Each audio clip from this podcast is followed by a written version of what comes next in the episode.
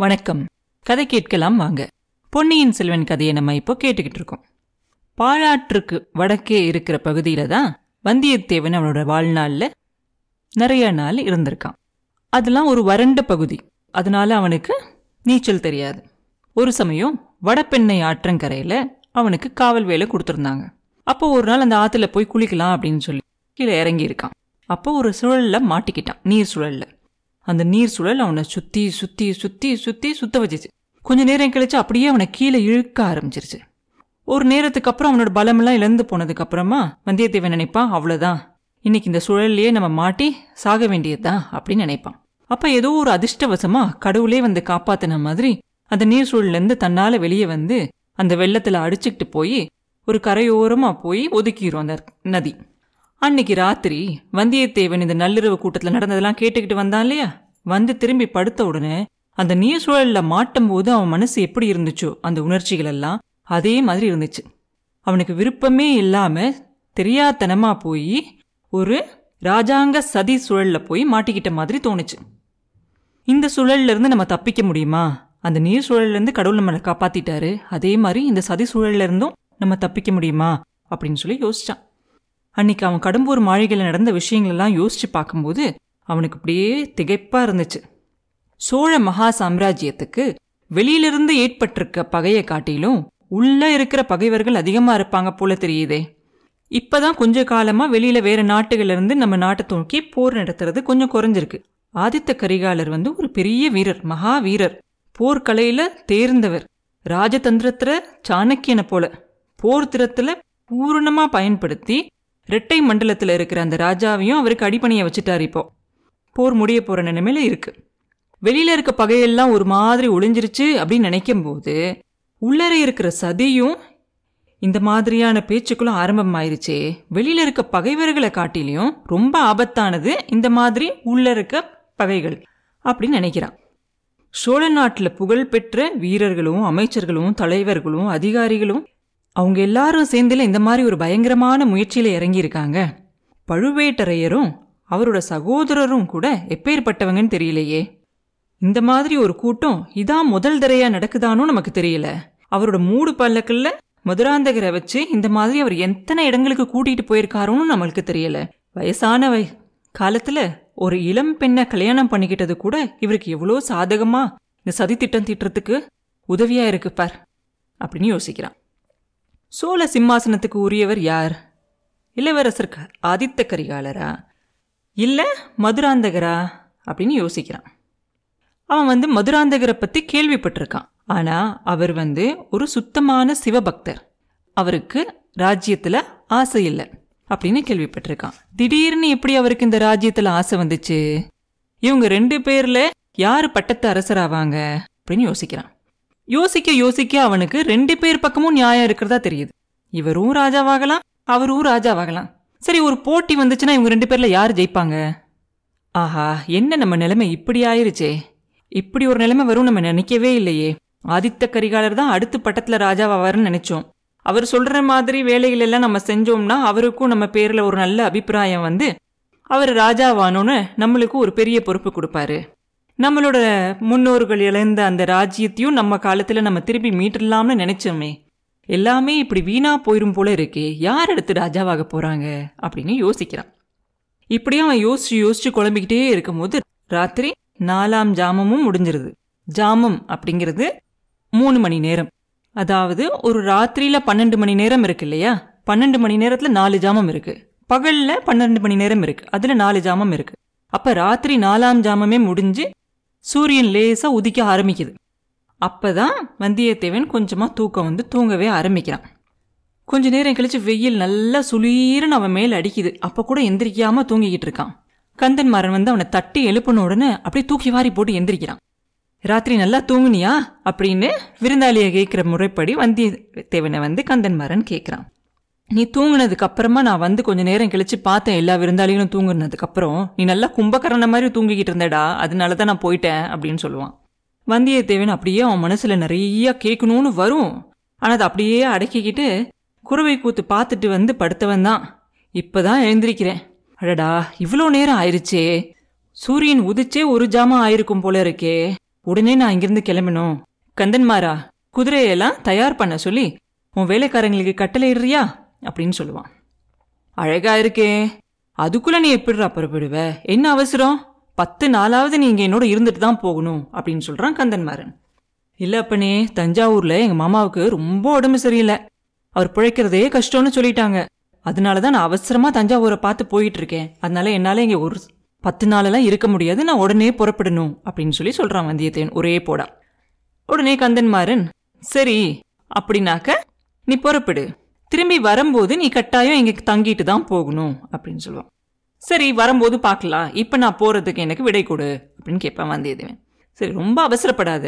காலையில் சாப்பாடெல்லாம் சாப்பிட்டுட்டு நானும் உன் கூட வரேன் கொள்ளிட நதிக்கரை வரைக்கும். அங்கே வந்து உன்னை விட்டுட்டு வரேன் அப்படின்னு சொல்லுவான். அது எப்படி முடியும்? இங்கே தான் பெரிய பெரிய விருந்தாளிகள்லாம் வந்திருக்காங்களே. அவங்களெல்லாம் நீ விட்டுட்டு அப்படின்னு வந்தியத்தேவன் சொல்லிட்டு இருக்கும்போதே கந்தன்மாறன் சொல்கிறான் உன்னை விட பெரிய விருந்தாளி எனக்கு யாரும் இல்லை. அப்புறம் டக்குன்னு நிறுத்திடுறான் சொன்னதை. நிறுத்திக்கிட்டு வந்தவங்கெல்லாம் பெரிய விருந்தாளிக தான்.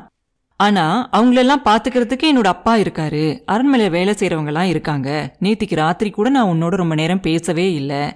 இப்போ வழிநடையா போகிறப்பவாது கொஞ்ச நேரம் நான் உன் கூட சந்தோஷமா பேசிக்கிட்டு வரலனாக்க என் மனசுக்கு நிம்மதியாகவே இருக்காது. அதனால நான் அவசியம் உன் கூட கோலிடக்க நதிக்கரை வரைக்கும் நான் வருவேன். அப்படின்னு சொல்கிறான் கந்தன்மாரன் எனக்கு எந்த ஆட்சேபனையும் இல்லைப்பா. உன் இஷ்டம் உன் சௌரியம் அப்படின்னு சொல்கிறான் வந்தியத்தேவன். அதுக்கப்புறம் ஒரு ஒரு மணி நேரத்துக்கு அப்புறமா ரெண்டு நண்பர்களும் ரெண்டு குதிரையில ஏறி சம்பூரை மாறிகளிலிருந்து புறப்பட்டு போகிறாங்க குதிரைகள் மெதுவாக போகுது. ஆனால் அவங்களோட பிரயாணம் ரொம்ப சந்தோஷமாக இருக்கு.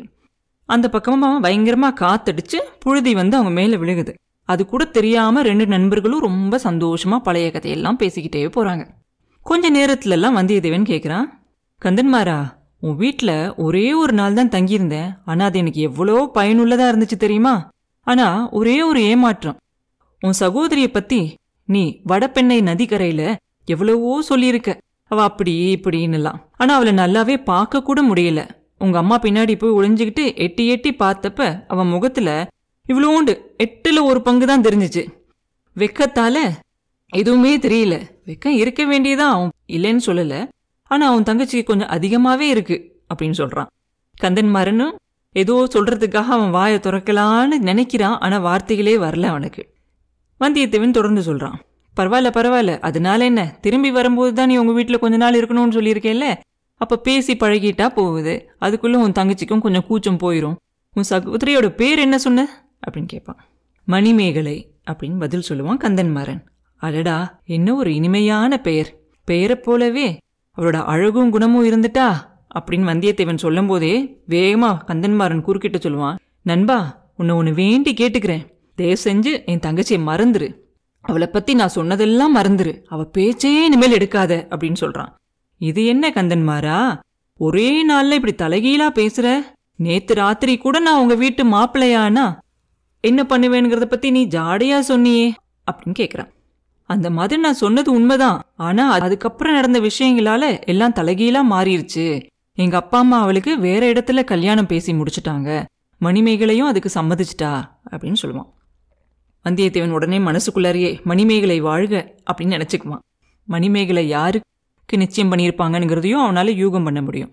அந்த பல்லக்கில் வந்த மதுராந்தகருக்கு தான் நிச்சயம் பண்ணியிருப்பாங்க அப்படின்னு.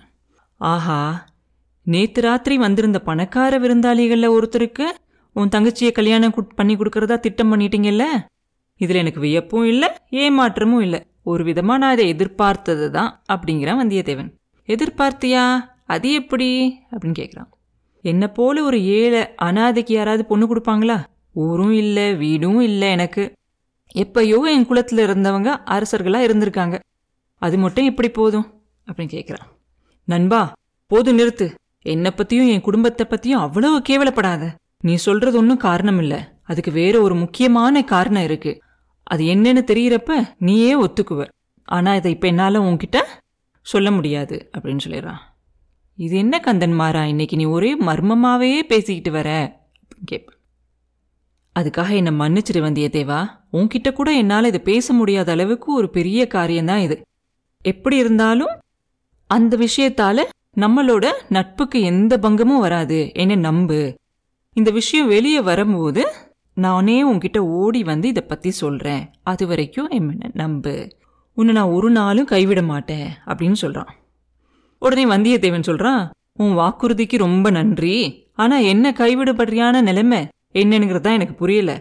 அப்படி நான் இன்னொருத்தரை நம்பி பழைக்கிறவனும் இல்லை கந்தன்மாரா என்னுடைய உடைவாளையும் கைவேலையும் தான் நான் நம்புவேன் அப்படின்னு சொல்றான். உன்னோட உடைவாளையும் வேலையும் உபயோகம் பண்ற ஒரு சந்தர்ப்பமும் சீக்கிரத்துல வரலாம் இல்லையா? அப்ப நம்ம ரெண்டு பேரும் ஒரே கட்சியில நின்னு தோளோட தோல் நின்னு சண்டை போடுவோம் இல்லையா? அப்படின்னோடனே வந்தியத்தேவன் கேக்குறான் இது என்னது? புதிய கதையா இருக்கு? அப்ப சீக்கிரமாவே போர் வரும்னு சொல்றியா? இல்ல ஈழத்துல நடக்கிற சண்டையில போய் நீயும் கலந்துக்கலாம்னு நினைக்கிறியா? அப்படின்னு கேட்க ஈழத்துக்கா? ஈழத்துல நடக்கிற அழகான யுத்தத்தை பத்தி நீ கேட்டா ஆச்சரியப்பட்டு போவ. ஈழத்துல உள்ள நம்ம வீரர்களுக்கெல்லாம் சோழ நாட்டுல இருந்து தான் அரிசியும் உணவுப் பொருள்களும் போகுதான். வெக்க கேடு. நான் சொல்றது வேற விஷயம். கொஞ்சம் பொறுமையாயிரு. சமயம் வரும்போது நானே சொல்றேன். அது வரைக்கும் தயவு செஞ்சு என் வாயை புடுங்காத அப்படின்னு சொல்றான் கந்தன்மாரா சரி சரி. உனக்கு விருப்பம் இல்லைன்னா ஒன்றும் சொல்ல வேண்டாம். வாயை கூட நீ திறக்க வேண்டாம். கொள்ளிடம் தெரியுது பார் அப்படிங்கிறான் வந்தியத்தேவன். நிஜமாவே கொஞ்ச தூரத்துல கொள்ளிட ஆத்தங்கரை தெரியுது. கொஞ்ச நிமிஷத்துலயே ரெண்டு பேரும் அங்க வந்துடுறாங்க. ஆடிப்பெருக்கு இப்பதானே முடிஞ்சிச்சு. அதனால அந்த கொள்ளிட க- கரையில பார்த்தா தண்ணி அப்படி வெள்ளம் பெருக்கி ஓடுது. ஒரு கரையிலேருந்து இன்னொரு கரையே தெரியல. அவ்வளோ தூரத்துக்கு தண்ணி ஓடுது. மறுக்கரையில் இருக்கிற மரங்கள் எல்லாம் பார்க்க ஒரு சின்ன சின்ன செடிகள் மாதிரி தெரியுது.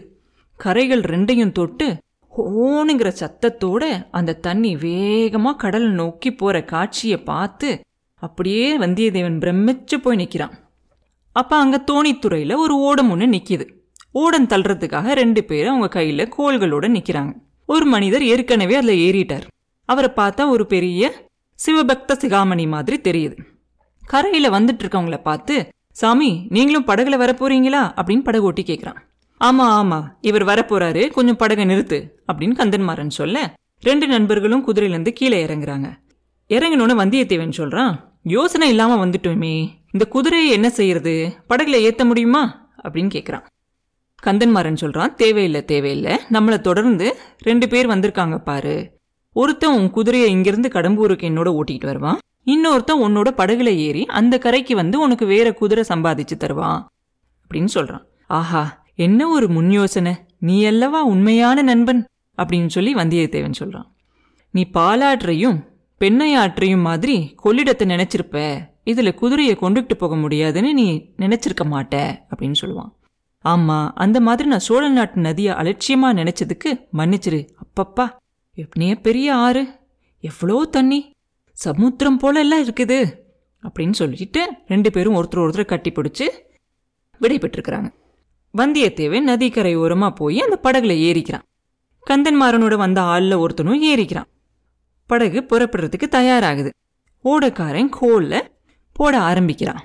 திடீர்னு கொஞ்சம் தூரத்துலேருந்து நிறுத்து நிறுத்து படகை நிறுத்து அப்படின்னு ஒரு குரல் கேட்குது உடனே ஓடக்காரனும் கோலை போடாம கொஞ்சம் தயங்கி நிக்கிறான். சத்தம் வந்த திசையை பார்க்குறாங்க. கொஞ்ச நேரத்துலலாம் கத்துனவர் கிட்டத்துல வந்துடுறாங்க. கிட்டத்துல வரும்போது ஒரே பார்வையிலேயே தெரிஞ்சிருது வந்தியத்தேவனுக்கு அது யாருன்னு. ஆழ்வார்க்கடியை நம்பியே தான்.